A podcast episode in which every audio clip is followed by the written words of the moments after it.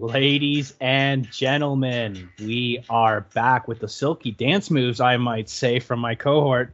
This is nothing but miss your favorite local basketball show. You were usually covering the Raptors, but we've moved on to playoffs. This is episode nine. I'm Ba, and joining me, like always, with the beautiful hat I've already mentioned, my man Melky. How's it going, brother? What's good, baby? What's good? Ah, yo, hello, Nana Nation, b-ball fans all over. It's Melky here, feeling so fresh and so clean. The world's opening up, and your boy finally got his hair cut. Ooh. Ooh, the world is right again for you, eh, Melk? Oh man, you have no idea. You know, finally, finally, I'm not mistaken for someone who carries a boomstick. it just feels so. It just feels so good, brother. Yeah, I always feel bad for everyone because I'm I'm kind of fortunate. My significant other there uh, is in the industry, so Yeah. I kind of got a cheat code towards that. I can't explain why I always look greasy, but moving on. So we are excited for episode nine. We wanted to shoot these out in quick succession. There's so much happening in the NBA. Like the last two episodes, we're going to start with covering what happened in the conference finals, and then we're going to move on, of course, to what's happening now in the NBA finals. So starting out in the East, it was Milwaukee Bucks versus the Atlanta Hawks, and Milwaukee wins it in six. The series is four to two. Melky, your thoughts, buddy? wow, what a series! Yeah. What a what events! Who would have thought that both superstars would go down in this series? Uh, it was fun. You know, uh, I felt bad picking against Atlanta, but I, you know, when you kind of know when a run is over, Yeah, yeah. it it was it, the writing was on the wall, and especially like when Trae went down, because Yeah. Trae dictates everything when it comes to them. Like no disrespect to the the Hawks, but Trae is the driving force, and him going down, they looked lost out there. Uh, even though they did manage to win two games, especially Game Four without him, which was fantastic. Yeah, Uh, they know, capitalized in that game. That was massive. Oh yeah, you know they put the thump to uh, to Milwaukee, and then you know then Milwaukee losing Giannis, and everyone, I'm sure the whole entire NBA world stood up, gasped, and said, "Okay, the, the Bucks are over." But I didn't think that way. When he went down, I'm like, well, whose bench is better? Whose overall team is better if these two superstars aren't in the lineup? And the Bucks, by far, had the superior team. So it wasn't surprising that the Bucks uh, put them away. Yeah, Bucks depth is what I have underlined for this series, man. I not that I've been doubting the Bucks, but I've been choosing pretty much their opponents every matchup, so I have been uh no more of that. And what Melky alluded to, by the way, is Giannis. If everybody saw that replay, that gruesome like hyperextension, that looked nasty. He was out game five, game six, which was the clinching game, and then Trae Young was actually out games four and game five with a bone bruise and came back game six. But I got to be honest with you, Melk, he did not look right. Like, I mean, he looked like a guy coming early. The team, they kind of, like you said, they knew where it was happening. Let's get the fans going. Let's let's just end on a positive note. And I definitely think their season left on a positive note. Like, even though you lost, like I'd be holding my head fucking high. Oh, it's a Cinderella story that just you know came to an end, and the future looks bright for them. You know, Mhm. bless bless um, Trae's miniature heart. He uh, he did what he could, but you're right.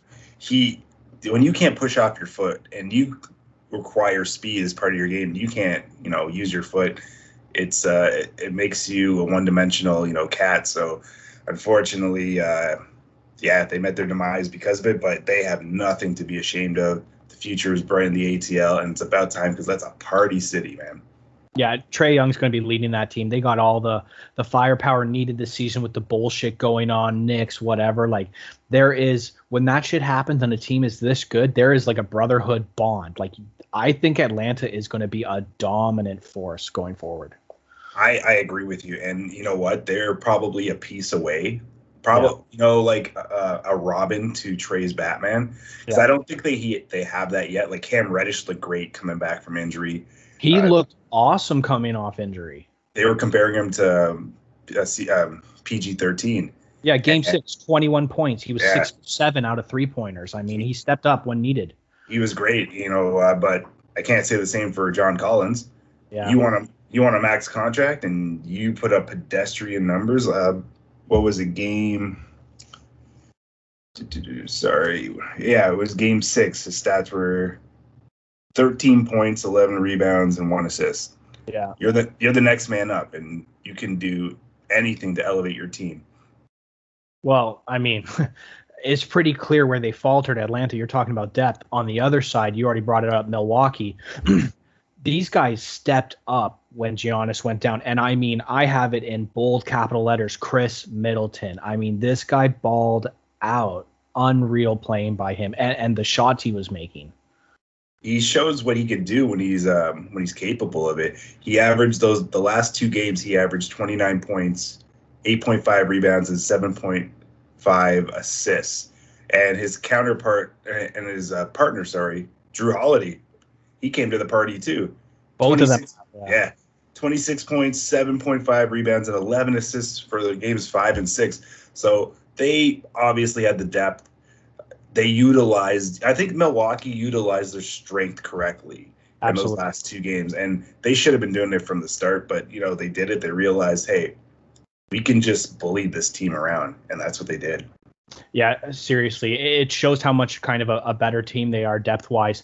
Uh, you brought it up, Jrue Holiday. Point guards are so important in the playoffs, man. I mean, this position can win you championships, and he's doing fantastic. He had 27 points, nine rebounds, nine assists, four steals, game six. Bring it back to Khris Middleton. 32 points, and mm-hmm. everybody's talking about that massive third quarter where he had 16 points, almost hitting every three pointer. Giannis, who? well, it's it's kind of crazy how different the the team looks with him in the lineup and without him in the lineup. Yes, and there's more team ball. And give a and give a shout out to Brook Lopez. This, Good, yeah, great call. This guy was an all star in Brooklyn. They called him Brooklyn Brook for a reason, man. Like he was a perennial all star, and he utilized his abilities. Um, Bobby Portis Jr he also was uh, game five. He had a great game five. Um, great bench player too, yeah. especially that article coming out about how he talked to Giannis and wanted to get onto the Bucks. And I mean, he's been a great depth player for them. Yeah, and he he was a high draft pick too, so he was utilizing his um, his his strength, his uh, his height, his ability, and that's the, the Hawks are just miniature compared to the Bucks. So, like like we both have just said, they used they used their physical presence, and that's what pushed them to the, the NBA championship. I mean, game six, Brooks Lopez was a plus 25 on the court, like a plus 25, like, and, and that's big man. And then not only that, just a uh, small shout out that Pat Connaughton guy.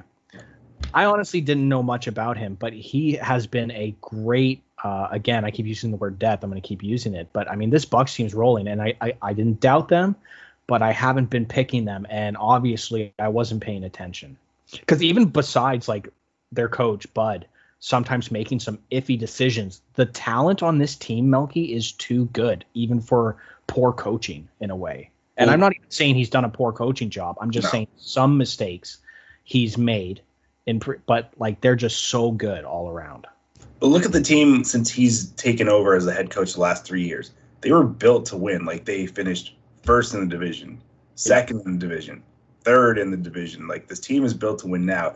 And depth. You've hit it. You've nailed it. Depth, depth, depth, depth. They have depth everywhere at every position, but they don't ever use it all the time. And as Kendrick Perkins said, they're like one of the dumbest teams in the NBA because of it. They don't use their physical presence. They don't use their strength. So that's why it's hard to jump on their bandwagon. But you know what? They actually put the foot down and they got it. Got the job done. So kudos man, I got to give a shout out to Perkins. The last few uh, weeks, he's kind of been sensible. Even his take last night. Uh, we'll get into that a bit later, what happened in the game, but just telling everybody to kind of calm down and what you're saying. So that guy's usually full of hot takes, man. Love the big perk. yeah.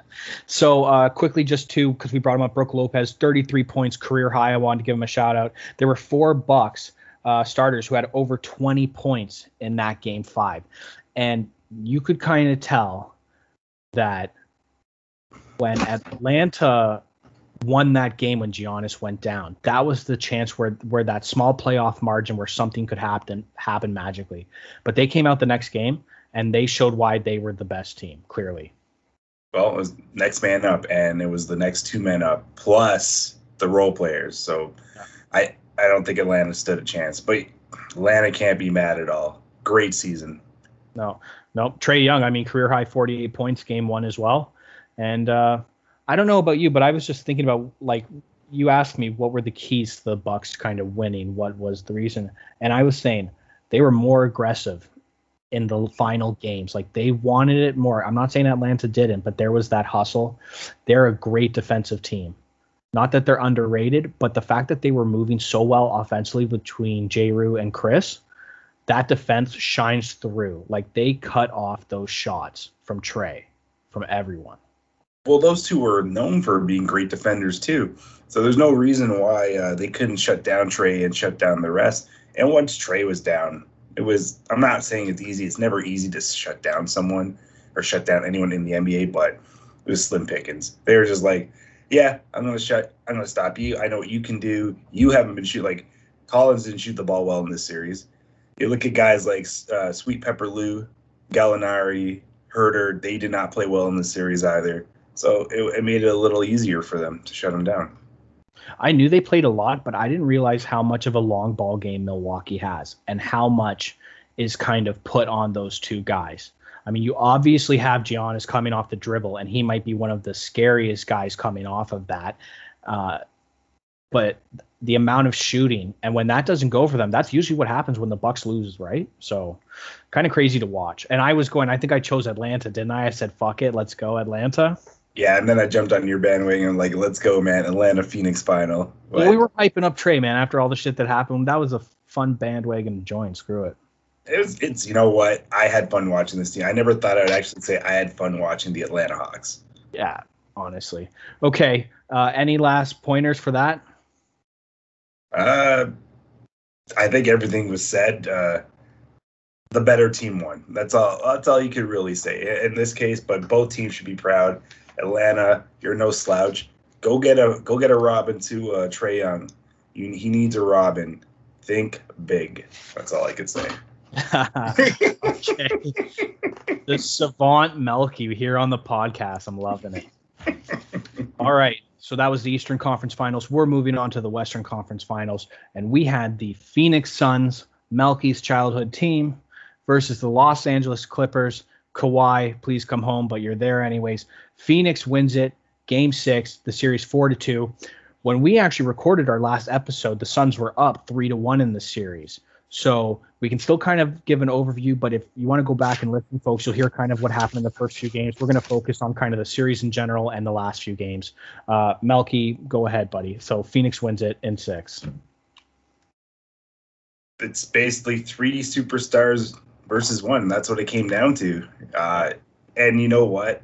I normally I'm the first to make fun of uh, pandemic P. I've called them PUP, pandemic P. You suck P. No more. But no more. He proved without a shadow of a doubt the man can ball, the man can step up when needed to. He was playoff P, and I'm not going to make fun of him ever again until next year. Um, That's the whole point of sports, man. It's all what, what have you done for me lately. Absolutely. Well, it's always like, what have you done for me lately, right? so we'll wait till next season and see what he's what he's done for the Clippers. But yeah, the Phoenix Suns were just too much. Like, what can you say when Chris. Okay, first of all, they didn't even have Chris Paul in the first two games. Yeah. And, and, they won, and Phoenix won by the skin of their teeth, especially game two. And then Chris Paul didn't play well in games three or four. And then all of a sudden, Chris, however, however Chris Paul remembers, hey, I'm playing against the team that dumped me and blamed me for all their misfortunes when it was obviously that stupid ginger Blake Griffin. And look what he did in game six. Career high numbers 41 points, four rebounds, eight assists, seven of eight three point shooting. This man's not known as three point shooter, but he said, I'll be damned if we're going back to Phoenix for game seven. And I'm going to do this on LA soil to stick it to them. And bravo, he finally gets over the hump. Yeah, it was completely unreal that second half. I mean, he had 31 points alone, uh, game six, second half pretty much put the shoulders on his back. Greg Jennings said exactly what you said. I this is my one chance since I was vetoed the trade to play with Kobe to actually make the finals, mm-hmm. and I am not going to miss it. 31 points in the second half, zero turnovers in the entire game. This guy, not only the on court production, but he is a general, a leader. It is obvious with that team. I mean, his 41 points, they book they back it up. Booker 22 points, Crowder 19 points, Ayton 16 points, 17 rebounds. I mean, this team was balling out and Chris Paul, I have five exclamation marks beside him. The word amazing. I mean, and then shout out Pat Beverley. Way, way show that this man wearing the sunglasses behind my co-host got got to you mentally. There is no bigger way to show that you have lost the series than by doing something like that to a guy who was not even talking shit, really. So I think he might have muttered something. Well, Chris of course, Paul I said talking much. I didn't say okay. Okay, much. All right, all right, okay. Because you know Chris Paul's got a mouth on him. But you, but come on, man. You're like losing the series. This guy's like a vet. You don't even fucking pull that. This isn't hockey where you can drop the gloves. Like, oh, on. he's a oh, he's a baby. He showed uh, he has no class. Uh, that's that's what a sore loser does. You shove a man from behind. You don't even like go up to him to his face. You shove him from behind. Back. Yeah, Nothing you're, a coward.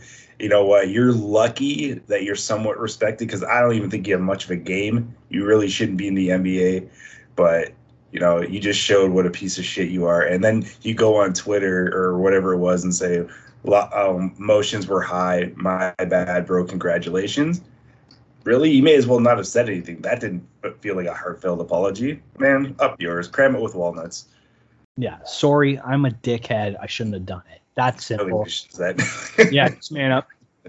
I mean, you know what though? Besides that bitch move, playoff P, he balled out 41 points. I mean, 13 rebounds in game five to keep the series alive single-handedly force it to a game six even when it it shouldn't have been but i think in the end melky when you watch this series and we were watching all the games and talking i think missing Kawhi and exhaustion set in for the clippers there were too many times where they were down games in series and came back or they were down players and they played through it or they won the game even though they were down going into the half. And I think without their superstar Kawhi, it kind of just got to them. Oh, absolutely. Too many hurdles, you know, for them to climb and uh, like like you said, no like no chance in hell without Kawhi. Uh, not only that, there were no bigs to cover Ayton. Yeah, uh, Zubac went down. They threw like Boogie. Boogie moves as fast as a snail. Um, you know, Maurice uh, Morris, or sorry, Marcus Morris. He's not really a, a centered like a big defender. No, 26 points though, game six, not bad. Oh, he can ball offensively. Like this man, he's the better twin. He can ball, but like he's the way better twin, hands down. But like there, they had no answer in the in the paint. And then also Terance Mann, you shrank to a boy. He averaged in this whole entire series 8.3 points, three rebounds, and one assist. That's we were just praising him we were just praising him a couple episodes ago. Yeah, he shrunk in the moment. I just don't think he could handle it. Uh, the Sun, and obviously the Suns were too much too, and the Suns' depth is way better than uh, the Clippers as well. You know, honestly, you don't have your big fish, you don't have your your big gun, you're not winning a war. So, unfortunately for the Clippers. Yeah, I mean they've got like I said before, Jae Crowder is balling out. Ayton, who looks finally like the projected big man like this, this is a breakout playoffs for this guy, dude. Like 17 rebounds, 16 points. Just massive gameplay. Like I'm gonna get into it later, but I'll just say it now. That where they did the 10 passes, that beautiful play where everybody touched it before Ayton put it in, I almost threw up. It was a thing of beauty. It, it was it was like uh, watching Picasso do one of his masterpieces. That, that was incredible. Yeah, yeah, and I also like Devin Booker too, kind of talking shit and being real in in a way too. He's he, you know what he looks like a quiet dude, but he is because Kobe was a shit talker too, and that's his mentor. Yeah. So he, he, he just gets away with it because he's got that baby face, but he, he's a big trash talker too. And you learning from Chris Paul that always helps.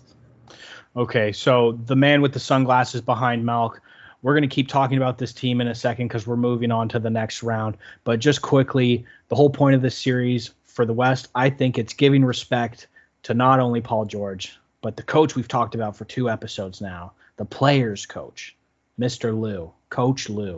Ty Lue. Yeah, big ups to Tyler. He proved without a shadow of a doubt that it wasn't a flash in the pans when he was in Cleveland. He knows how to coach. He, like you you alluded to perfectly, players coach. He uh, adapted well. He adjusts well. He um, he's great on the fly. Like and when his back's against the wall, he showed he can persevere taking this team as far as it uh, as he did. Honestly, I think if they had Kawhi, no no disrespect to Monty Williams and the Suns, I think the Clippers would be in the finals if they had Kawhi in this series. Yeah, I think that's actually a, a serious debate that you could have, and, and I almost agree with you just because I saw what Kawhi did in Toronto, and I mean the way Paul George played. I mean the way that team can play when those two guys are on top because when they're on top, I mean they're getting you what 80 points a night together. So it really you don't have to do much except some great defense and kind of help them out on the perimeter. Absolutely. I, I got a question for you. Okay. The ultimate question. Yes. Kawhi re-signing with the Clippers. I think so at this point. I wanted to say before no, but I have a feeling with the injury, the way Paul George performed, it's kind of like in a way not that they've proved it to the haters for the clippers but it's like they were there there's that fire there as an athlete so i think he does resign i, I don't necessarily think long term but i do think he resigns you yeah he's they're going to run it back um, for a few reasons unfinished business and there's a new stadium coming mm. to. Mm. and wouldn't it be something that Ballmer yeah, money that Ballmer money yeah Ballmer money, Ballmer money is is is real, people. It's real, and wouldn't it be something for them to now have their own stadium and not be the stepchildren of the Staples Center, and go out and win and prove that they're the better team in LA? So there, there's a lot of motivation there for him to come back. I really see that happening, and also with LeBron and the bullshit hype he's getting Space Jam 2, the media circus. they're gonna want Kawhi like this is gonna be a battle of attrition in LA. Like they're gonna go at it. I can't wait to see. And then Kawhi, sure, come on back afterwards, buddy. Would you want him back though? I mean, I'll I'll take back any former Raptor at a reasonable price. you know me, man. I have allegiance hardcore. You, you do, you do. You wear your heart on the sleeve. I would, I don't know, because I don't know if he. I mean, he when he's on top of his game, he's a top five player in this league, hands down. But the injuries and the Uncle Dennis bullshit and the yeah. and the sitting out and load management. Sorry, that's what I was looking for. Is it worth it? It seems like a bit of a headache. And him being so he's 30. Let's just say he comes back at 32. Is he the same player at 32? Yeah, in a in a serious answer, and it's going to be kind of a spoiler alert for the future. Toronto's my second best option for Dame Lillard. I think there are better options than Kawhi coming back. My heart, I would if Kawhi came back to the Raptors, I would welcome him back with open arms, is what I'm saying. But yeah, you make a lot of great points, and I think there's a lot better options, especially with the team we've built, because we've kind of moved past him at this point in a way. So yeah, like we we kind of knew it was a one and done, but if he does come back, I can get that Kawhi jersey out of my closet and actually sport it. So yeah, but see, you know what though? That Kawhi jersey's clutch for all time, even if he never comes back, and it almost especially if he doesn't come back, because you have the superstar jersey the year we won the championship. It's not like we blew it and lost to LeBron again. It was LeBronto, so that jersey's always clutch. Yeah, this is why you're the wise one. I shouldn't say that because if he comes out in like three years and it's just like I truthfully really fucking hated Toronto and Canadian people are ugly as shit, and it's like, oh, okay, all right, fuck. Oh, Pulling at Chris Bosh and saying Toronto smelled funny. Yeah, yeah. oh yeah, but he's all hyped now that we have the number four pick again, man. It's a brotherhood again. Of course, it's all love now. It's all love. All right, enough talking about losers, Milk. We're moving on. Finally, what we've been excited, episode nine, counting down to it. It is the NBA Finals. That trophy behind you is up for grabs. Right now, as we speak, after three games, Phoenix is leading the series two to one with a massive, massive Bucks win the other night. Like a crazy win. And didn't I call it? What did I text you beforehand? Yeah. Come on. Come on. Yeah, you seem to have your little crystal ball going and uh, you called it. Uh, It's not even that. What about Giannis? What about Giannis, man? Are you talking about back to back 40 plus doubles? I exactly talking about that, and that hasn't been done since Shaquille O'Neal. That's Yeah. some big time numbers.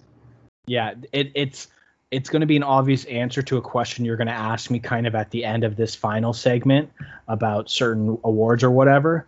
But the way this guy is playing, I'm going to say it right now. So Giannis, so dominates 41 points, 13 rebounds, six assists, back to back 40 point double doubles. Like Melk said, not since Shaq.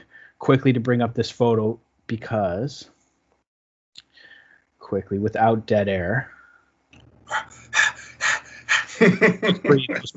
Yeah, he is he is averaging this series after three games. He's averaging 34.3 points per game, 14 rebounds, and 4.7 assists per game. Unreal. So if you want to talk about who right now is taking the Bucks and trying to get them this championship, it's Giannis. Because honestly, there's been a couple of nice patches, but Khris Middleton, who we've praised before, he's got to step it up a little bit. He he had a terrible game two. He kind of came back in game three last night. I think had 18 points or whatever. But there's a couple of guys like Jay Rue needs to gar- start going again. They're getting below 20 points, and the Bucks need more. the problem is too. You know what's strange? What? Why can't Brook Lopez and Giannis play together on the, on Mhm. the at the same time? It- Yeah. you can only have one or the other, which I think it kills the Bucks because you have two twin you have two twin towers. One can shoot the three, and the other can just own the paint, and you can't utilize that at all. Why do you think they don't do that? Because it, it's blatantly obvious at some points. Well, that's their Achilles heel because I, I just don't know why it doesn't work. And all the analysts are saying, oh, you got to put Brook, Le- Brook Lopez on the bench in the fourth quarter. He's detrimental to the team in the fourth quarter, but he could be a, an asset. And I just don't understand how those two don't mesh. like they'll mesh in the regular season, but when it comes to playoff time, you can't. They can't uh, feed off each other. I just I don't understand it. And not only that, they're playing a lot of more smaller ball minded teams as well. A lot of perimeter teams. Like I don't understand what you're saying too. It, it's like I'm not going to bring up hockey because I'm refusing to have any podcast. But it's sometimes the coaching decisions with the league. I just don't understand why there's this change in mentality in the playoffs. If what took you to the playoffs was so successful that you were dominating a whole conference, why change? I, I just don't understand it. Yeah. Like like uh and you like you can use that inside outside game, but for whatever reason, I think maybe it's because Giannis likes to have the ball. It likes to dribble in with the ball. I don't know, like and it just makes Lopez stand in space. I'm not 100% sure. Only Bud knows and you know Milwaukee knows, but I find it very strange you can't utilize Brook Lopez because I'm I'm telling you right now if Brook Lopez was used in this series, it would be a different outcome right now. Yeah, and I mean you're speaking of big men, and I'm going to agree with you there. But on the other side, Phoenix. Part of the reason the Bucks were killer in Game Three is that Phoenix's big man, the young superstar Ayton, got into some serious foul trouble with five fouls. And dude, that Dario Saric injury, Oof. that is an Achilles heel to this team, like a big one. They don't have anyone in the front court. Uh, like Frank Kaminsky, he can't do anything. There's a reason why he was a bust in the draft. He played like 14 minutes last night, didn't he? Yeah, very sparingly. He's he's not going to be a difference maker. He's just a body at this point. It's it's crazy because like I have uh, for the Bucks to win. Obviously, number one, I had the Greek Freak's health. He looks perfectly fine. I've never seen someone have a hyperextended knee and look like they're walking on sunshine the next fucking day. Dude, he's either one of the toughest son of the bitches in the NBA right now, or it wasn't as bad as it was. yeah, no kidding. But he, I mean, he works. He dedicates his body to health and fitness. So could be that he, you know, he prepared his body for that damage. Uh, next, I had um, the supporting cast: Holiday, Middleton, Lopez. Obviously, we cross out Lopez because they're not using his ass. But. Holiday and uh, Milton. I I would also want to ask you something. Why? I, why can't Middleton, Holiday, and Giannis all have balling games at once and the same Yeah. game? Yeah, I don't understand that. It seems to be kind of a, a pairing. It's J. Rue and Khris absolutely ball out together, or it's Giannis completely balls out, 40 plus points, and you have Khris Middleton usually around the like like 15 25 not low like 15 but yeah. he's there with some good rebounds and stuff like that but yeah. you're right it, it's never a co- cohesive team unit it's enough where you're either getting like completely balanced scoring kind of from them where everybody's around the 20 point range and Khris and Jrue have a big game or it's Giannis has 40 plus and everybody else is like 18 average. Yeah, which tells you everything goes through Giannis, which seems to be a blessing and a curse all at once. Because his shooting has been not great. Well, Phoenix, they need to keep him out of the paint. I know it's easier said than done, but Phoenix has to find a way and just I don't know who who they have left on their roster but they need to find some bodies to like get him. Like maybe Ayton should try and not get into foul trouble. Keep him on the outside. Let him take his ridiculous looking shots and put him on the line and let him take his over 10 second free throw shots because that's the only way you're going to contain this man. Yeah. I'm uh I could be legitimately concerned. I, I know Chris Paul has leadership, but I don't know the way Giannis is playing. It's pretty scary for Milwaukee right now. Like it's, I mean Booker. So we have uh, Chris Paul, 19 points, nine assists. Booker, 10 points. Crowder and Ayton, 18 points each. But in game three, Booker is three for 14 shooting. That is a massive blow to this team, Melky. Uh, do you uh, do you agree with uh, Monty sitting him out in the fourth quarter? Man, I have actually gone back and forth on that. So I'm gonna say no. I'm going to rest on no. What about you?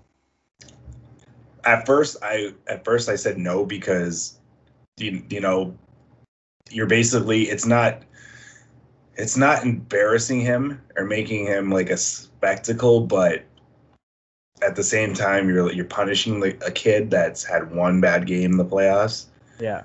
But on the other hand, it's that mentality. We've lost the battle, but we still have a war to fight let's let's just wait till like basically he threw the white flag and said let let's just wait for game four. Yeah, I get what you're saying too. His confidence is already shook. You don't want it anymore. The damage has been done. Regroup. It's okay, kid. Get it together. I just feel sometimes, especially in the finals like that with these superstars, sometimes you got to let them shoot it out of their system. That poor performance, but that was that was a tough one. It's frustrating because I've always been a, a good uh, a good coach's kid, you know. Like I always listen to the coach and stuff. It's like, okay, yeah, yeah, no problem. You want me to play there? Okay, whatever. I, I think it, I think with Book, he's got a good head on his shoulders. I think he's going to use that as motivation. I look for him to come out in Game Four, um, probably like in the first quarter, 12 to 14 points. I think he's going to get it started right. I think Chris Paul's going to look to him Yes, sir. I think Phoenix is going to be buzzing game four. I think so too. I I think Milwaukee, like Milwaukee's done a decent job on CP3, but I think a key in this series too is containing him because obviously where Phoenix go where Chris Paul goes, that's where Phoenix goes, hands down. Like there's no ifs, ands, or buts. And I think Milwaukee, Phoenix can afford to lose all the games in Milwaukee, but Milwaukee can't afford to lose all the games in Phoenix. Yes. So stealing a game on the road, I think, is going to be tricky for them. So they need to pounce now. But I'm just look. I think Chris Paul has it in his head. This is probably the only time I'm getting to the finals, unless he joins some crazy super team in the offseason. Let me get it done now. So he's got these boys on edge. He's got them hyped up. He's got them ready to roll. And I, I I can honestly see it being 3 1 going back to Phoenix. Yeah. Okay. Well, I'm glad you brought them up because you know what? It's a bit of recency bias that we're hyping up Milwaukee because they just won the other night. Even though every game Giannis has been dominant. I mean, that's just proof in the pudding. But going back to the first two games that Phoenix actually won, game one, it's a 118 105 win. Chris Paul, 32 points, nine assists, 16 points in the third quarter. I was actually freaking out watching my TV, watching this guy just those threes and everything. Unreal. Booker, 27 points. Ayton, 22 points, 19 rebounds in one game for a young kid like this. Unreal. I mean, Giannis had 20 points, 17 assists, Middleton 29 points, but uh, the Suns pick and roll game was on full display game one. Everybody was rolling behind Chris Paul, that leadership, that veteran. And then moving into game two, 118 108 win by the Suns, even though Giannis balled out with 42 points. I want to bring up the fact that 23 pointers were made by Phoenix Suns in a single game. Did you see how well Devin Booker shot shot the yeah. ball? Yeah. He's not known for a three point shooter as a three point shooter, but he he was on fire. I think he went. What was Book's uh, numbers? He went seven for twelve from three in uh, game two. Like that's that's lights out. That's that's Mamba mentality right there. And I was gonna go through like what Phoenix needs to do to win this series. That was one of them. That was one of the key points. Booker shooting range. We all know him as a mid-range shooter, God bless him, love it. But if he can extend his range and hit, and maybe go like four for 10, five for 10, uh, in those numbers, that's going to help immensely since their lineup is being depleted with all these injuries. So that helps. Cam Payne, Cam Johnson, Crowder, uh, Mikal Bridges, they need to step up. Bridges had a great, what was it, game two? Yeah. Yeah, game two. I think it 20, 27 points. Yeah. Yeah. Bridges was on fire running the court, running up and down the court. I uh, forgot that guy was 24. I didn't realize I, that old man, honestly. That team is young, man. Besides Crowder, and Crowder's not even old. I think he's like 30. Yeah. And, and Chris Paul, um, like they're a young team, man. Like they're just a young up and up and coming, like high energy team, and they're ready for it. You can tell. Like Chris Paul has them in line. Um, but yeah, like they need help from those players. Like Cam Payne was terrible in game three. Yes, he was. He was not great. It was garbage. Cam Johnson was garbage besides the dunk on Tucker, which was fantastic. Yeah, yeah that that's dunk of the playoffs for me right now. But he had an absolutely terrible game. Middleton was brutal game two as oh, well. Oh, oh hands down. And the I think the most important or most important key factor for Phoenix to you know finally get a get a championship is not allow Charles Barkley to curse the damn fucking team with his guarantees. And yeah, and thank God they're off. I mean, not thank God. I love that's the best sports show on on the planet. The best. Yeah, hands down. But like, it's good not to hear Charles Barkley make guarantees with the Phoenix Suns because he had to curse this team. They probably would have gotten swept if it wasn't if it was for him. So thank God, Charles Barkley. because because you can tell he's cheering for the Suns, a hundred oh. percent, and he knows not to do it himself. I fucking love it. Yeah, it's like keep your mouth shut, Charles. I love you to death. No guarantees on that front. You can guarantee the Bucks all you want. Curse them. Seriously. And you know what? Beforehand, man, when you brought up uh, Booker's shooting would be such an important factor, I'm so glad you brought that up because that was a question we were kind of asking ourselves. Yeah. Uh, key matchups or what are going to be things that are going to help one team win over the other. That's a big one. I have, and I brought it up before, but I have the battle of the point guards is another one for me. I've got Jrue versus Chris Paul. I mean, this position is one of my favorite, and it can win you franchises. And I think the battle between these two, which has already been on display, but it is big. It's probably the most evenly matched out of like any of the positions. Like Jrue, um, Holiday two is the best man. They're oh easily and Holiday man he can defend. Like when he was with the Pelicans, when he was even with uh, the 76ers, he's a dog man. Like he was just a dog. Just, yeah, just on bad teams. Like that 76er team he was on was hot garbage.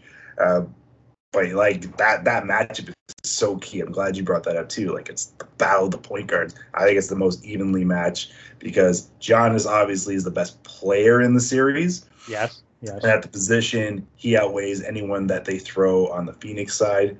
Uh, I think Booker is better than Middleton. Yes. Uh, and I think immensely better. Like Middleton can go hot, and Middleton can he's streaky, but but like Booker is just closer. Milwaukee's yeah. closer is him. Yeah. Booker so, is definitely above. Yeah, like I think he's head head and shoulders above Middleton. So like you're just looking at all these components, and then like uh, like Bridges versus Tucker, and like the bench play, you know, um, with the the cams and uh, well, I guess they're only using seven men now. That's uh, Sarge. It's a short right? bench, yeah. Dude, that that injury, I'm telling you right now, that is such an Achilles heel. Like that that'll be a massive turning point if Milwaukee ends up winning the finals. That was a big blow when Sarge went down. I'm like, shit, they don't have another really big body because Crowder's. I think Crowder's only six eight. Uh, I say only because fuck, I'm only five eleven. But yeah, he's um, he's about six seven, six eight, and he plays uh, he plays the four. And then you have like like we were saying Frank Kaminsky. Like, what the fuck has Frank Kaminsky ever done? And you have and you have Ayton, right? So there's the, the big bodies aren't really there uh, to guard um, Giannis and uh, Lopez and Porter Porter Jr. So yeah, like it's going to be a great series. So my question to you is, what's your prediction? Uh, oh man. I have blown it with pretty much every prediction. so have I, man. Yeah, so, so I want to say Milwaukee. I have been doubting them. And Giannis is putting on such a performance. But in my heart, I want Chris Paul to win this championship so bad. And the fact that it's with Phoenix, a team that I don't hate, their jerseys are nasty, I can get behind. that being said, that's important, folks. I hope I'm wrong. I think Milwaukee's going to win it. Ooh, and, and how many I've, games? I've changed it. I think it's going to go game seven. Game seven. So a heartbreaker, another heartbreaker in Phoenix. Yeah. Uh, okay, okay. It's, it, it's the year heartbreaks, man. England, what have you. So I was gonna ask you that. How does that feel, uh, buddy? Germany was team one. England was team two. I'm okay with it. Your brother must have went nuts though. Ah, yeah, we were okay, man. We're we're so ger- you know what? It's like German, no Canada, Germany, England. Okay, okay, we're, fair enough. Our families are a bunch of mutts, man. My my, my ancestors were a bunch of whores. We just slept around. I'm a mix. Of you're you're a product of it. I'm a product of it.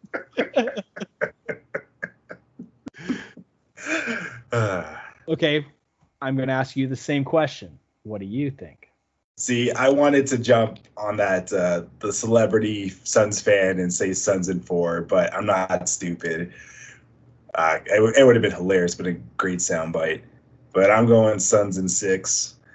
Uh, Milwaukee, they could be a devastating team, but but they shoot themselves in the foot every chance they get when it matters. Yeah they've been great this playoffs and a little lucky too in that Brooklyn series. Because I'm sorry, you're you're not winning that series. Those first two games were a story that was going to be told of that series in a sweep. Now, the, okay, so moving on, they're in the finals. Giannis is a beast. Yeah, we, we don't deny that.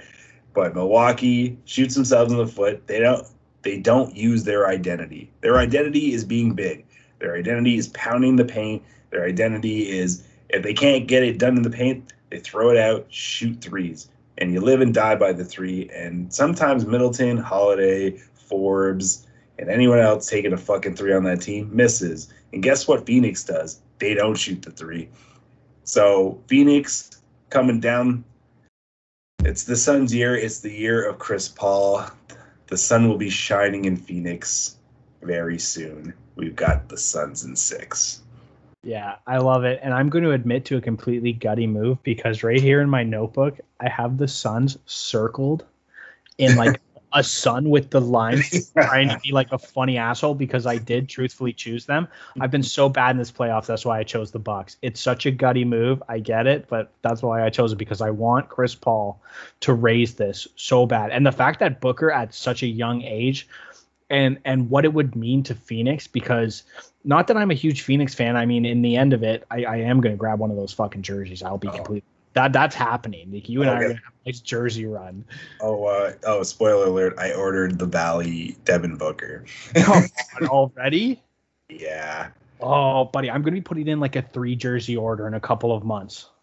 Well, you saw you saw my order from the last one, getting uh, Lowry and um, the Oakland uh, Steph Curry. I had to, man. fans, if you could honestly see the collection that this guy is amassing through like memorabilia, jerseys, what have you, it's fucking unreal. And it's making me so jealous because I've got. okay, to be fair, you just moved, so you're. Yeah, yeah. I gotta, I gotta put that Kawhi, yeah, that Kawhi photo up again or whatever. Yeah your collection's it'll be there. It's in boxes right now. So you know what? I've had time to like display my stuff. You haven't, so okay. So I gotta we gotta give you that. But going going back to um yeah, I, I, I ordered the Valley. I had to, and honestly, I just think Phoenix knows how much this means to Chris Paul because I, I don't see like I said unless he gets put on the Lakers or some super team next season I don't see him getting back to the finals. And there's no knock on him. Like this is like a storybook run with a lot of luck with uh, major stars going down. Like I picked against them against the Lakers. You know, and I think a lot of people did Same. too. Oh yeah, yeah. So I think you got to do it now. I think they're more of an they know who they are. I think Monty Williams does a great job reminding them who they are, uh, what Suns basketball is all about. Giannis is a fantastic player, and I'd love him to be on the Raptors or on my team. If I'm starting a team, I'd have him on my squad. But they're a different team when he's on the court opposed to when he's not on the court. And that conflicts with the team dynamic. And as great as he's been, Middleton, for whatever reason, feels like he doesn't have to do shit if Giannis goes off, or Jrue Holiday has to wait and see if Middleton wants to do anything for him to pick up the slack. So I can't pick the Bucks. I can't trust them. I don't really give a damn about Wisconsin cheese. So for that, Phoenix, it's six people. Yeah, Phoenix and six. They got to capture the Cinderella run. I mean, that's just massive for them. I can't wait for next episode when this is all over. We're going to be discussing everything finals. And, buddy, I hope you're right. I hope Chris Paul has raised that, the tears flow, and everything's happening. And potentially, oh, I can't wait. It's tomorrow night, game four. Let's go. Let's go. Okay, so go on. What were you saying? No, I want you to ask part what? two of that question. Okay. I want you to ask. What was part two of the question? Yeah, the MVP. Oh, oh, yeah, yeah, yeah. Right, right. Okay, so that was the other question. We predicting right now MVP. I'm going to tell you right now, if Milwaukee wins it, it's Giannis. And there's a chance, no matter what, that Giannis could win it because what he's doing. I think, however, if Phoenix wins it and he plays somewhat good, Chris Paul has it in the bag for yeah. the storyline alone. I don't need to add anything else. It's either Giannis if the Bucks win. It's either yeah. Chris Paul if um if Phoenix wins. Chris Paul, hands down, yeah. The, the numbers he's put up, especially the last couple of games. Yeah, he's, he's already played well in the finals. He has. He's already put up like the big numbers. He's. I honestly think. I honestly think he's going to put up some massive numbers. I.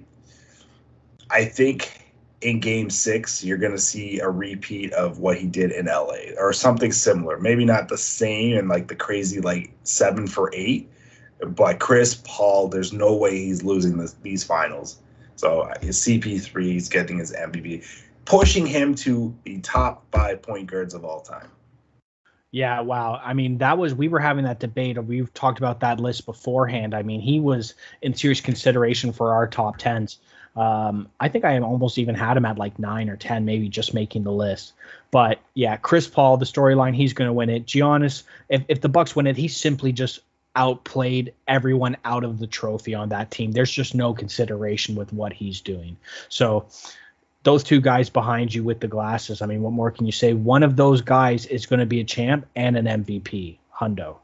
Can't wait, man. Can't wait. Oh, buddy, we fuck. I can't wait till we start watching basketball together again. Oh shit, it's coming. Things are opening.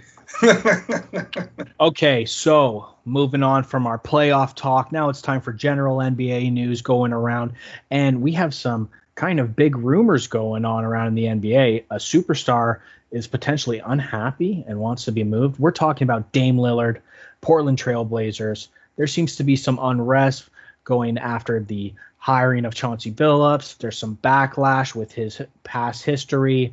The fact that Portland, and we we stated this two episodes ago, does not have the team surrounding Dame right now to even be competitive or to be reasonably competitive. So this guy has some serious questions. So Melky, we were going to talk about destinations. I'm just going to give you my two quickly. Okay. My top two. So at number two, I had the Raptors. I said it before. I know that this is a bit of a homer pick, but I actually think it's pretty pretty reasonable with Masai's past bringing a superstar, and I actually think that we have an abundance of wealth that we can make this trade without losing someone big. Like What's we can give up. Well, I'm thinking obviously the fourth. We have we have still all of our own first for the next few years, so they're probably going to get a, a couple of picks. I don't want to say necessarily Malachi Flynn, but I definitely think you're going to see someone young go in. Oh, and then who was the name I had for the salary? Well, what do you? So that that's kind of my package for Toronto. Like it's going to be picks. There's going to be a young guy, and then uh, I can't even think of the fucking name. Go. Well, I mean, any deal with Dame is going to be multiple first round picks. Like yeah. this guy's a generational player. The fact that he can just shoot a three and wave bye bye to pandemic P. Yes, I called him that because at that time he was. It's just phenomenal. Uh, I can't. The only reason I don't see it is because he. I don't feel like he as great of a player as he is. I don't think he pushes like the Raptors to that top tier in the East because you're probably giving up Malachi Flynn. You're most likely they're probably asking for OG. Yeah. Um, or they don't want Pascal. I don't think anyone wants Pascal right now, especially going through surgery.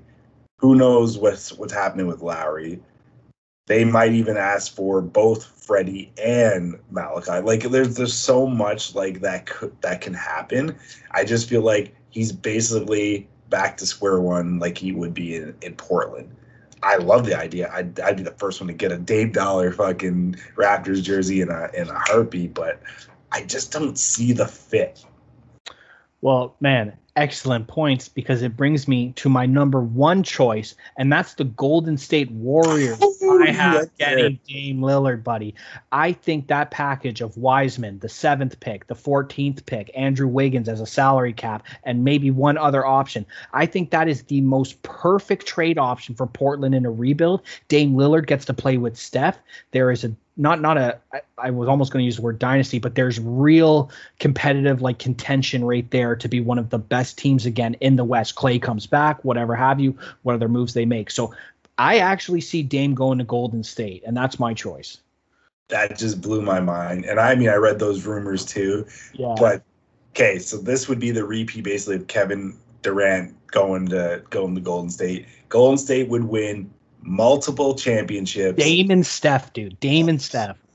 I know they're a small backcourt, yeah. but who fucking cares when you're blowing out teams every night with That's a guy with Clay who hasn't played in two years is probably licking up the chops. Oh, hungry man. Uh, Draymond fucking just running the point and just doing Draymond stuff. You go get maybe book maybe um, you go get a, a center of, at veteran minimum who just wants to win a championship. Kevin Love probably joins the squad because he just wants a championship. You know what I mean? Like get those like collection of veterans. God, that just fuck, that just gave me a chub. I'm not gonna lie, man. yeah, that's what I want to see. I mean, as much as I'm a homer for the Raptors, and like you said, I would be buying the Lillard jersey day one.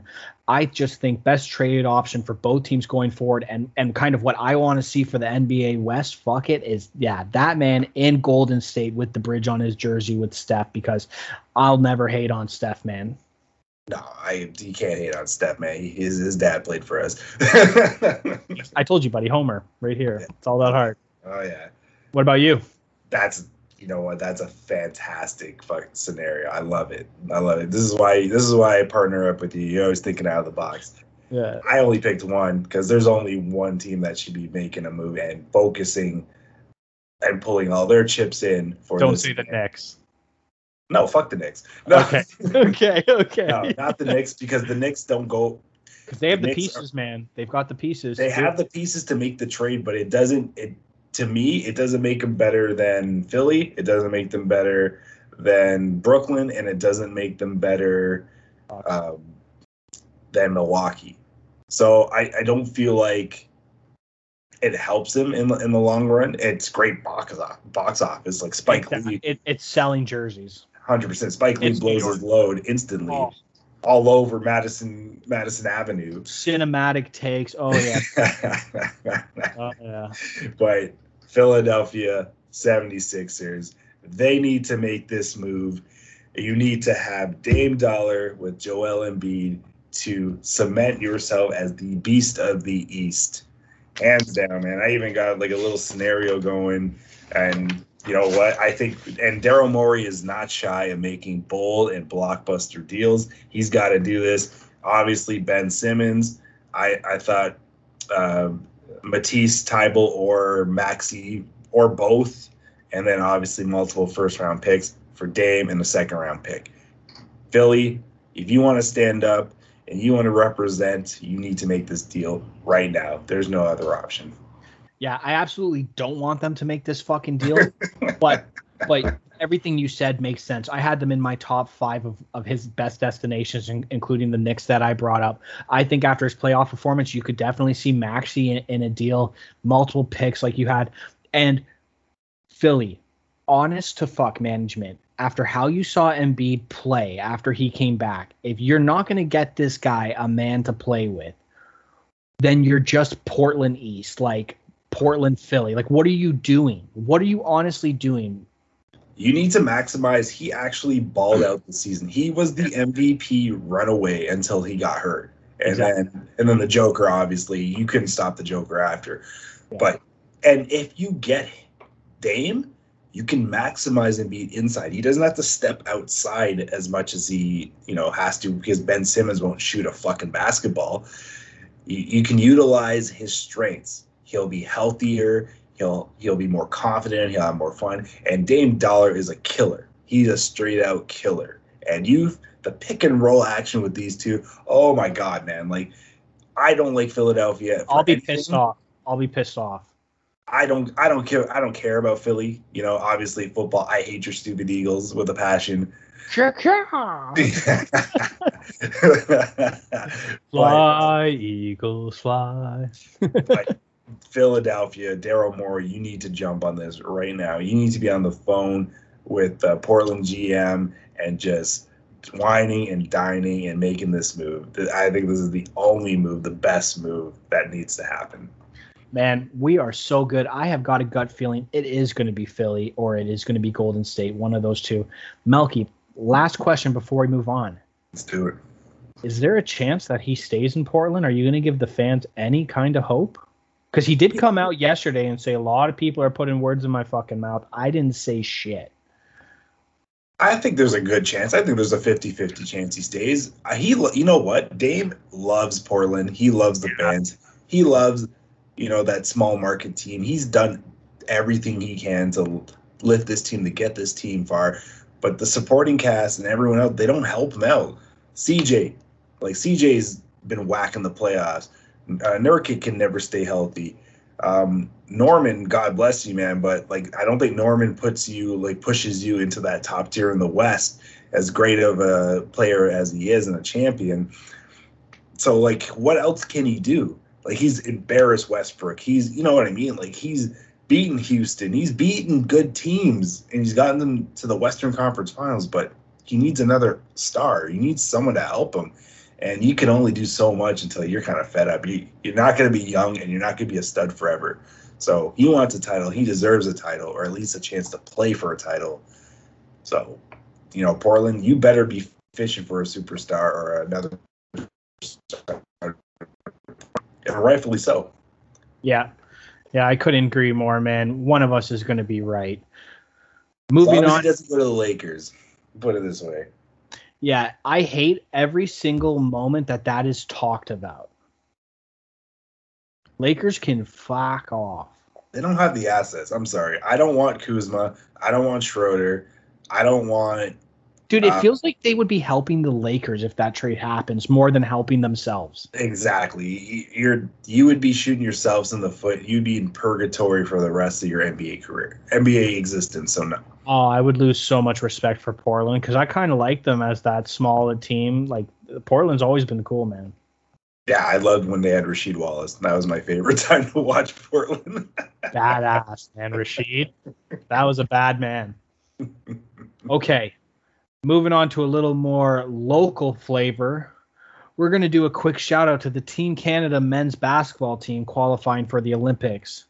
Now, sadly, the boys lost out in the semifinals to the Czech Republic. But I don't know if you watched it, Malk. It was actually a really close game. The boys ended up losing it in overtime Yeah. by one shot, which was a crazy bank shot that the Czech Republic guy dropped. But more importantly, how this team came back at the end of the game to force it to overtime was some of the best basketball I've seen in the last few months because of how I felt attached to the team. Yeah, you know what? Uh, it was a roller coaster ride, and it just shitty. It didn't work out the way it should have. I, I, I honestly thought they were going to win this tournament. Yeah. I, I thought, I thought, and it was, it's crazy how the timing of it. It was such a quick tournament. Um, so you, you kind of blinked.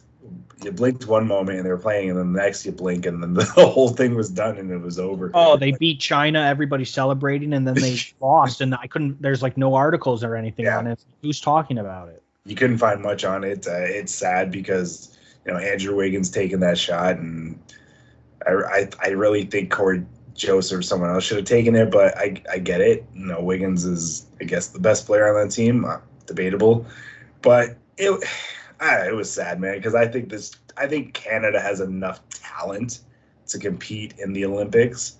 Uh, but yeah, no, I guess not, I guess it wasn't our time. So we'll see in four years. Yeah, I definitely think we have the talent. I mean, we've got the coach. I mean, I will Yeah. vouch for that coach day in day out. Nick Nurse. I mean, uh, R.J. Barrett, Cory Joseph, Andrew Wiggins looked like a whole different version of himself. But you brought it up with that shot. I the biggest thing for me with Canada, especially this game against the Czech, too many misses Yeah. too many missed shots, too many missed opportunities. And when it comes to these do or die games in these short tournaments, man, that that just sets apart who's going to win. Like it's just you can't be missing those. No, you can't, and it's unfortunate because I feel like this Olympics, Canada probably could have made a little run. Yeah. Maybe maybe win the bronze. Like who knows? I, I just think there's a lot of talent out there in, Ca- in Canadian basketball. Like we've developed so much, We could have Uh, competed with Italy, Czech Republic, all those Hands- teams. And hands down, hands Yeah. down. You know, and it's just unfortunate we won't we won't be there. But I think in the next couple, in the next, I think we'll be in the next Olympics. I actually do. I, I think we're gonna get some more players. There's gonna there's gonna be more development, and we're gonna have. We need bigger bodies though. Like Yeah. the team is really small. I think we need some big one. Like when Powell's your biggest player, and no knock on Powell, he's about like six nine, um, but that's not getting it done in the paint. So we'll be there. We'll be there soon. Oh, I agree with you, man. It's pretty much like every sport right now. Canada, like we're we're kind of reaching those Americanized levels of like how much money we're putting into development, youth, what we're producing are just athletes in general at a younger age are just better than they've ever been because of just Yeah. their fitness, their diet, whatever, have the the doctors on hand. So yeah, we're obviously gonna get better. I, I think in a lot of sports, Canada is gonna become a force to be reckoned with. And basketball, we're moving up. Oh, hands down. I I could see us in the like I said. I'll see. We'll be in the next Olympics in four years. I, we'll be there and representing. We we might not win, but who cares? We'll we'll be there. Yeah, you heard it here first, folks. Next Olympics, we're in. Melky guarantee. Multi guarantee. Okay. Now moving on to a not so funny or great little conversation. We've got some more controversy from a former NBA basketball star. Scottie Pippen, the recent Mr. Loudmouth, which I'm not going to say goes hand in hand with a book, may or may not be coming out soon. But yeah, and whiskey. But uh, he has some comments to say about Phil Jackson and that the f- infamous sitting during the playoffs and what have you were racially motivated, among many other factors. Melky, if you want to go further, what do you want to give your opinion, buddy? What are you thinking about Mr. Pippen? this is all marketing. Yes, clearly. This is all marketing, and I'm gonna add it's bitterness that he's still holding on to. Who burns Uh, bridges like this, like at this late of a game, like this late of a date? someone someone who's bitter trying to make money. I feel like it's the world we live in, Milk man. It's like you're if you talk shit, like infamy is just as good as fame. At this point, you make money either way. Well, what's the best way of to uh, what's the best publicity? Negative publicity, and you knew he was going to be turning heads, dropping. Not only did he drop that Phil Jackson's races, yeah. he called MJ is self selfish. He um, had his war with Durant. He's just he's just pissing off. Yeah, yeah, he's just pissing off everyone, and yeah, you know, um, obviously there's like money motivated. There's money motivating behind all this. Like I want to, you know what? I'm not gonna lie. I want to read his book. Like I'm gonna I'm gonna purchase that book because I want to know some dirty secrets and um, stuff that happened uh, behind the scenes that that wasn't mentioned in the um, and the Michael uh, Jordan documentary. Uh, what's what was the name of the documentary? The Last Dance. Sorry, oh, sorry. Dance, yeah. Uh, and and I and that's where it stems from too. He's saying like this book is based on stuff that wasn't said in the Last Dance, and I just think it's preposterous and crazy that he claimed that Jordan and the NBA planned those cameras there. Yeah, it made it look like yeah, yeah, like it made it seem like okay, he told him to pass it to Kerr, and he who the fuck would have known what play was going to happen in that scenario? You know what I mean? Like Pippen's lost his mind. Dude, and that's why I'll never buy his fucking book because I can't believe a word he's saying right now. If I want to read a bunch of bullshit, I'll go grab Harry Potter off the bookshelf. So, like, I I'm just not, I'm not going to support that. Or and you know what? It was pretty obvious from the get go that the Last Dance was pretty biased towards Michael. I mean, when you have when you're doing an expose on one of the greatest athletes of all time in an uh, international phenomenon, it's going to be pretty biased. There's no doubt. And if you're upset about that, but but the way you're going about it now, man, if he had just like, but that that's the world we live in. You need to make that grand entrance, that statement that gets you in the door, gets people being like, "Whoa, what did Jackson and uh, Jordan do?" And it's just like, so I'll, no, I'm never buying his fucking book. I'm gonna buy it because I, I like the juicy gossip. But no, you know a documentary is about my MJ. Why would you participate in it? You knew it was going to be basically on him and the team itself in the last year that you were together. Yeah. Why the why the fuck are you going to participate in it? And you know it's going to be bi- like you said biased towards him.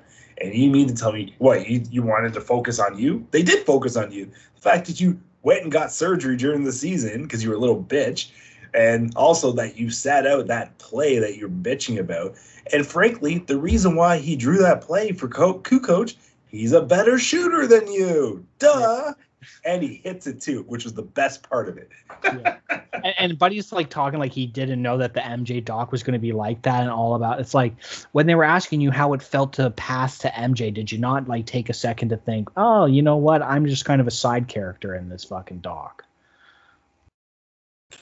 Pippen had to realize he was never at MJ's level. Like, yes, he was probably the best version of Robin to a Batman ever, hands down. He did the dirty work. He could pass. He, you know, he had his best seasons. He had his best season when MJ left, but he had another really good season when MJ returned. So, like, you benefited. You got six rings. Excuse me. You got six rings playing with the greatest player of all time. When you went to Houston to play with an out of shape Barkley and an old Akeem Olajuwon. You didn't do anything. You fought with Barkley, and you got your and you got basically booted to Portland. And then when you get to Portland with a young and up and coming team, you can get them over the hump. You can beat the Lakers. So why are you running your mouth? You should just be happy. You should be fortunate that you are relevant, that you're actually considered one of the top 50 players of all time in the NBA. Go out in the sunset, make your damn stupid whiskey that probably tastes like shit, and you know, make you can make your book all you want, but fuck, just like shut the fuck up and enjoy life. Like, like you're you really benefited off of the greatest player in in NBA history. Yeah, you're known as what part of one of the greatest teams of all time. Like you said, go off in the fucking sunset, and I can't wait for the apology forgiveness tour in five years too. Mea culpa. Oh, I actually was best buddies with the team, and when they go back and go back for like the whatever year anniversary of the Bulls, it'll be all smiles. I, I think it'll be a little longer because he he also stated they were never friends off the court. I know. Him and MJ, and it was just uh they just worked really well together on the court. So I, I think that, man. A hundred percent. And there's nothing wrong with that. Like there, you go to work, you go to work your daily work, and you're not gonna like everyone. There's God forbid I don't like everyone at my fucking job. Um, you Guys know, you do podcasts with. Oh, exactly. There are a couple people I'm just like, hey, but it works together, right? Wink, wink, nudge. and No, no. I actually, I actually love every guy I've done the podcast with. But uh, yeah, like Pippen, this is basically publicity with a slice of bitterness uh, on not getting the last shot, which they won. They the Bulls won that game and took. I think they took the Knicks. It was the '94 was it 94? They took the Knicks to game seven and lost. So, like, come on, man. You got six rings. Shut the fuck up. Okay, and that ends the fuck Scottie Pippen moment. Brought to you by Melky, which was a fantastic rant, buddy. I couldn't even say more to that. It's just, it's just so frustrating and just part of like what's going on nowadays. I just don't get like you you you're a great player. Like I always had respect for Scottie Pippen. I always thought he was yeah, he was he is a little outspoken, but like that's fine. He earned his stripes. He was a hard nosed defender. He was basically the first uh, point forward, almost like not one of the first, but like one of the first point forwards. And then you succumb to this, and you degrade yourself to this for making for a book and a and a shitty brand of whiskey. Like, come on, man, you're better than that.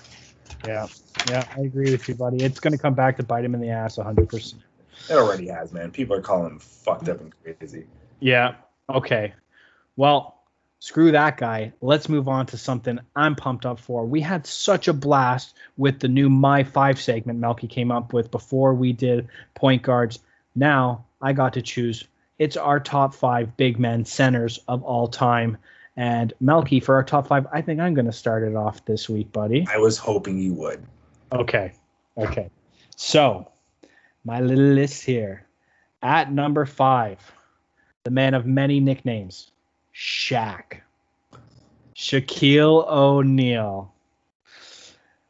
23.7 point average, 10.9 rebounds, 2.5 assists, 2.3 blocks, four time champion, 2000 MVP, 15 time All Star, 14 time All NBA, and a three time All Defensive.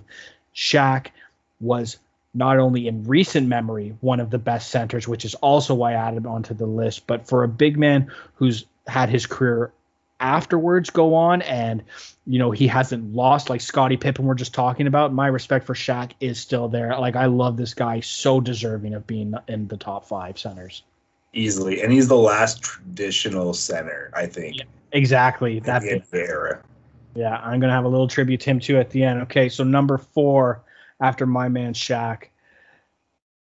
Hakeem Olajuwon at number four. Now this guy was a treat to actually watch, and I enjoyed watching him. I'm going to give you not in Toronto. 21.8 points. I was actually gutted about that. Ugh. Sorry, I didn't mean to interrupt, but he was. No, no, oh, no, no. I was going to bring it up before. Fuck it, though. Yeah, it, it was very frustrating, and I almost wanted to put Shaq in front of him be, because of that sole reason. So 21.8 points, 11.1 rebounds, 2.5 assists, 3.1 blocks, two time champion, 94 MVP, 12 time All Star, 12 time All NBA, nine time All Defensive, and a two time Defensive Player of the Year. Hakeem Olajuwon, Raptors, I don't like. I'm trying to be a bit more unbiased. I have you number four. Okay, number three the man who might have banged possibly more women than anybody. I have Wilt Chamberlain coming in at number three. Big Wilt. 30.1 points average, 22.9 rebounds, 4.4 assists, two time champion, four time MVP, 13 time All Star, 10 time All, uh, All NBA. I mean, this guy is one of the greatest historical players all time in the NBA, and there's a reason we still talk about him to this day. Easily. Easily. Yeah. Yeah.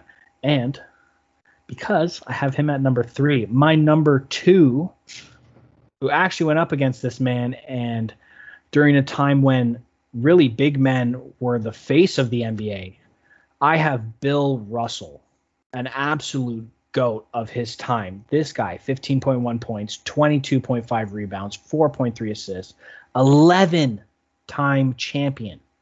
He won 11 champions. That is bullshit Montreal Canadian shit. And that was with one team too, right? With the Celtics. Oh, it's disgusting. Five time Yes. MVP, 12 time All Star, 11 time All NBA. Now, Wilt and Bill Russell, it's kind of a toss up. I know people can put Wilt at number two and Bill at number three or, or mix it together. They played together, but I have Bill just edging him out. I don't know.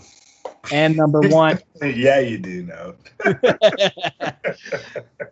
number one, one of the greatest players all time, and apparently one of just the best guys absolutely off the cart. Kareem Abdul Jabbar at number one. I honestly am thinking he's going to be your number one, no spoiler alert, but how could you not? I mean, this guy, 24.6 points, 11.2 rebounds, 3.6 assists, 2.6 blocks. He's a six time champion, a six time MVP, 19 time All Star. Yeah, 19 time All Star, 15 time All NBA, and he's an 11 time All Defensive. He could be maybe one of the most decorated players individually in NBA history. Is he your top Laker? Yeah. Yeah, he's your number one. Yeah, yeah, he is. Yeah, he is. Yeah, I would have I would have him over Kobe. Magic for me. Magic at one, Kareem, Kobe, Shaq, and I don't even I don't know who number five would be because there's so many. Jerry West. Yeah, maybe Jerry West. Yeah, yeah, probably you know probably the logo. Probably the logo. Yeah, I just I just blanked on Magic. You're completely right. I will agree with that entire. Right now, this is the Nothing But Miss Lakers podcast. Magic Magic one, Kareem two, Yeah. Kobe three, Shaq, and then Jerry West. Shaq, Jerry West, whatever you want to yeah, say. you, Make you they happy. could be. Yeah, Dude, 100% I agree with that Laker list. boom, I love it. Okay, that's my top five big men, and I love that game. Melky, you buddy. Bro, I think you and I share the same brain sometimes, man, because our list is the same. My order isn't the same, but all five players are on my list. Uh, I will start with my number five is Hakeem the Dream. He made my number five. You listed his stats, decorated. He was the catalyst in Houston for those back-to-back titles. Uh, also had like the sweetest fucking jump uh, hook I've ever seen. Like the man could play. The man had charisma. He kind of reminded me of like a Muhammad Ali on the court in a sense. And Houston would be nothing without uh. Hakeem, Hakeem the Dream Olajuwon. So he was my number five. Then you got the Big Diesel at number four. What can you really say about Shaq that hasn't been said? Love four him. titles, you know, like you said in his NBA career, probably, and like I, I was saying earlier, probably the last of a dying breed of centers. He's like the last of your traditional dominant big man. Yeah, So it's just in the paint. You can't move. them. Yeah. They're just a force to be reckoned with. 100%. Exactly. Yeah. And just to think, if he, him and Kobe actually got along or could um, squash their beef or just put aside their beef, they would have won probably another three titles in LA. But sometimes that's why you win those four because even though they don't mesh, you just need that caliber. Absolutely. So I mean, I mean, they. I don't know if they regret it because they both had great careers, but imagine like the Lakers stayed together until like they were put to pasture. Oh yeah. Oh yeah. And so number three, Bill Russell, and like you said, Russell and Chamberlain, or they could go three, they could go two. You know what I mean? It just, and, and always what stands out is the fact he won eleven championships. Like Eleven. holy shit he was like a defensive genius who um, epitomized the words leader team and champion greatest winner in uh, american sports history. That was quoted by um, chris bouchard who's a great analyst. And he's right. The greatest winner in american sports history. That's nuts man. Yeah. and then number two, Wilt Chamberlain. And I have him at number two because he fucked his way around the NBA. I he just had fucked to his way him- around the United States apparently. Oh man, like this this this man got around and well deserved. Uh, just a freak of nature. Um, basically a real life Superman. Like if you want to like compare superheroes, this guy was the closest thing to Superman, and man, just a freak of athleticism. I think he started that whole like genre of like athleticism big man. So for that, I gotta give Wilt Chamberlain number two, and obviously number one, Kareem Abdul-Jabbar. What more can you say? You've already dropped his stats. Probably the greatest, no, the greatest big man in NBA history. No one will ever compare to him. And yeah, he epitomizes he's the definition of the true center. So I've got to give it up to him. Yeah, you know what, man, and I think I agree with you too that he possibly will never be overtaken as the greatest because of how the game has changed so much. Yeah, there's no positions really anymore either. It's it's a lot of small ball or even the big man handle like guards because they're taught.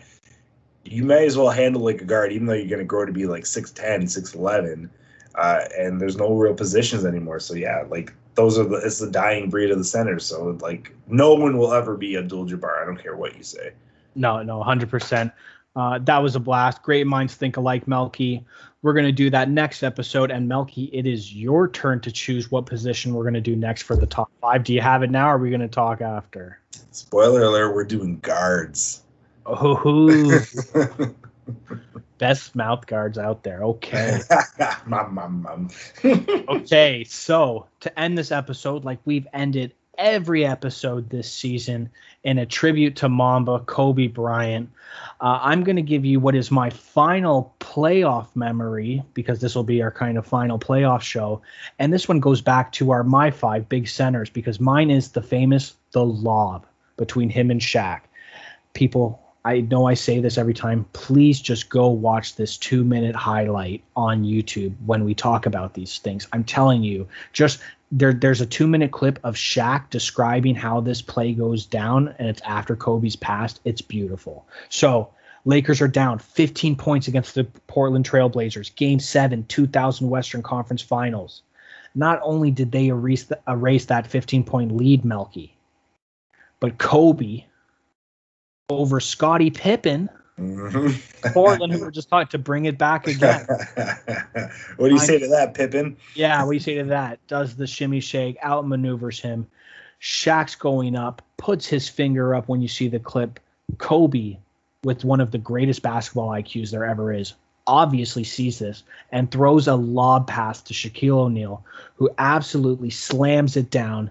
The Lakers win game seven absolutely unreal and one of the top moments all time in the playoffs for Kobe. I wanted to end on it. I still remember that game. I was uh, I was li- I was a little kid. I was out in Scarborough, and as soon as that happened, like just seeing Shaq and Kobe's reaction, I knew they were going to win the title. Like going into the the West the, the NBA championship, just that I think that was the turning point where those two clicked and said, if we dominate like we can, nobody's touching us. That was just a thing of beauty. And you knew, you knew they got over the hill once he uh that he got that alley oop and they won that series. Buddy, you couldn't be more right because that is the start of the Lakers three-peat. Yeah, I, I honestly, I'm, I, I could see it in my head right now. Just Shaq's reaction. It yeah. was, yeah, it was the, it's just a thing of beauty. That that's a great, that's a great. That'll that'll always anytime you think of like Kobe legacy, that's always like the start for me where Kobe was going to be the one of the greatest players in NBA history. He was a shooter, man. He was a shooter, and he gave it to Shaq. And he gave it to Shaq. He deferred.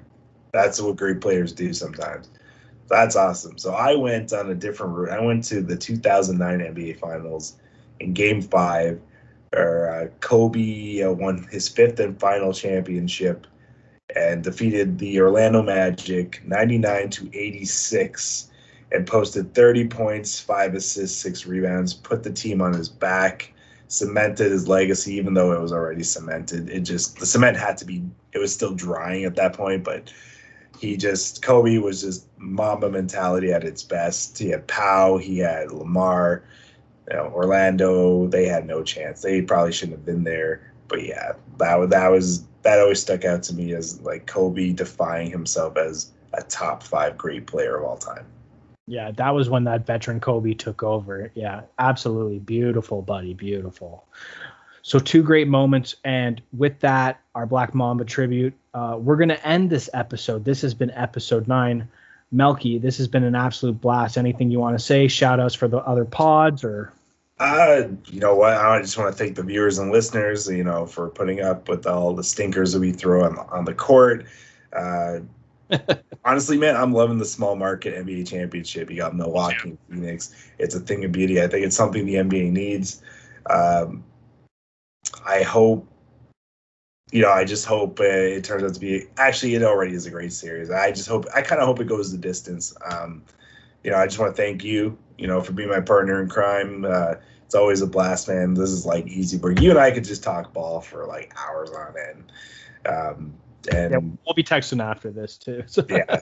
Oh yeah, and it, honestly, like this weekend was a great, great for sports in general. You had Italy and England final. Oh, the group uh, chat was flooded. it was flooded, man. I had a softball game, and I come back and I'm like, oh man, look what I missed. Uh, um, yeah, it was great. That Italy, that was a great game. Uh, you had Conor Conor McGregor breaking his ankle, which was the thing of beauty. Um, still running his mouth too after he broke his ankle. So yeah, that that that's bullshit. Maybe he staged it. I think he is. I think he. I think he deliberately broke his ankle so he wouldn't get his face fucked like piled in by Poirier because he was gonna get mashed in. He had no chance. Yeah. Uh, but yeah, um, but yeah, Italy won. It's raining Chef Boyardee everywhere, and, and, and uh, sorry, sorry, Bob. I know your uh, England roots, but those are the breaks. yeah, yeah, yeah. You know what? It's all right. I've I've had so much heartbreak this year, sports. I'm I'm already just like rocked over the heart. Like doesn't matter. doesn't affect me. but no, buddy, this has been an absolute blast. I'll thank you as well. Um, I am so excited that those two teams behind you are in the championship, and we're not seeing the fucking Nets versus the Lakers, which I pushed out at the beginning and said that would happen. I'm so glad I was wrong because I cannot stand that super team shit. Yeah, everybody was wrong. I was wrong. I fucking said the Nets in six. Um, but you know, would the NBA change for a reason. And speaking of changes, need changes in your life? I know I do. What better way than to up your manscaping game? Visit smoothmyballs.com. Use promo NA30 for additional discount. It's time to get serious down low. All the unnecessary hair must go. yeah, lads, everything's opening up again. It, it's time to meet people and talk in real life. So get on that. Let's start smelling good and looking good too. Absolutely. And what better way to do it than visiting smoothmyballs.com? You said it. So besides that, I'm going to be doing a Jays All Star uh, Break podcast with Anthony El Jefe. We're going to be talking where the Jays are at. I'm excited to do that. Melky and I, we're going to be joined by our typical co-host Gooby and John shortly. We're going to have a new mustard episode coming up. But more importantly, to end this episode, ladies and gentlemen, next episode, episode 10, the season finale of season one of Nothing But Mist. This has been an absolute blast. I can't wait to talk about end of the season, who won this championship, right or wrong, how many we got it. it's going to be an absolute firecracker, buddy.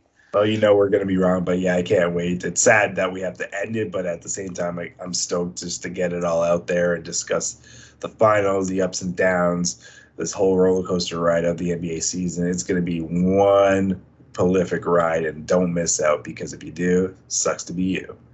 Buddy, just wait. Season two, episode one, we're going to have fresh Raptors talk, not just playoff. It's going to be a whole new basketball season soon.